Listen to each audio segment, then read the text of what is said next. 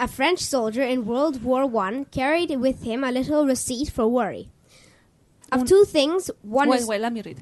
Allora, eh, un soldato francese nella prima guerra mondiale portava con sé un pezzo di carta con una piccola ricetta su come non preoccuparsi. of two things, one is certain. Either you are at the front or you are behind the lines. E su questo pezzo di carta era scritto: Di due cose una è certa, o sei in prima linea in- nella battaglia, o sei ehm, Nelle retrovie. nelle retrovie.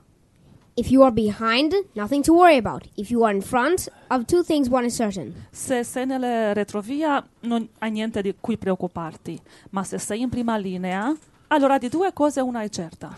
Either you are exposed to danger or you are in a safe place.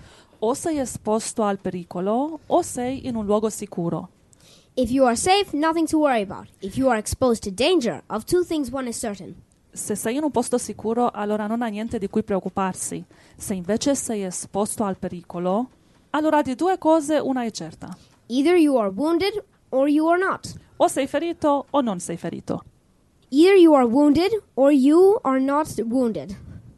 If you are not wounded, nothing to worry about. If you are wounded, of two things, one is certain.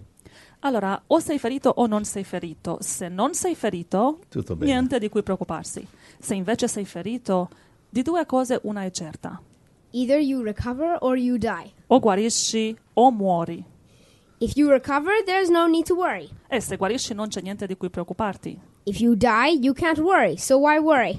E se muori non puoi preoccuparti. Allora, perché preoccuparsi? Amen. Gloria, gloria al Signore.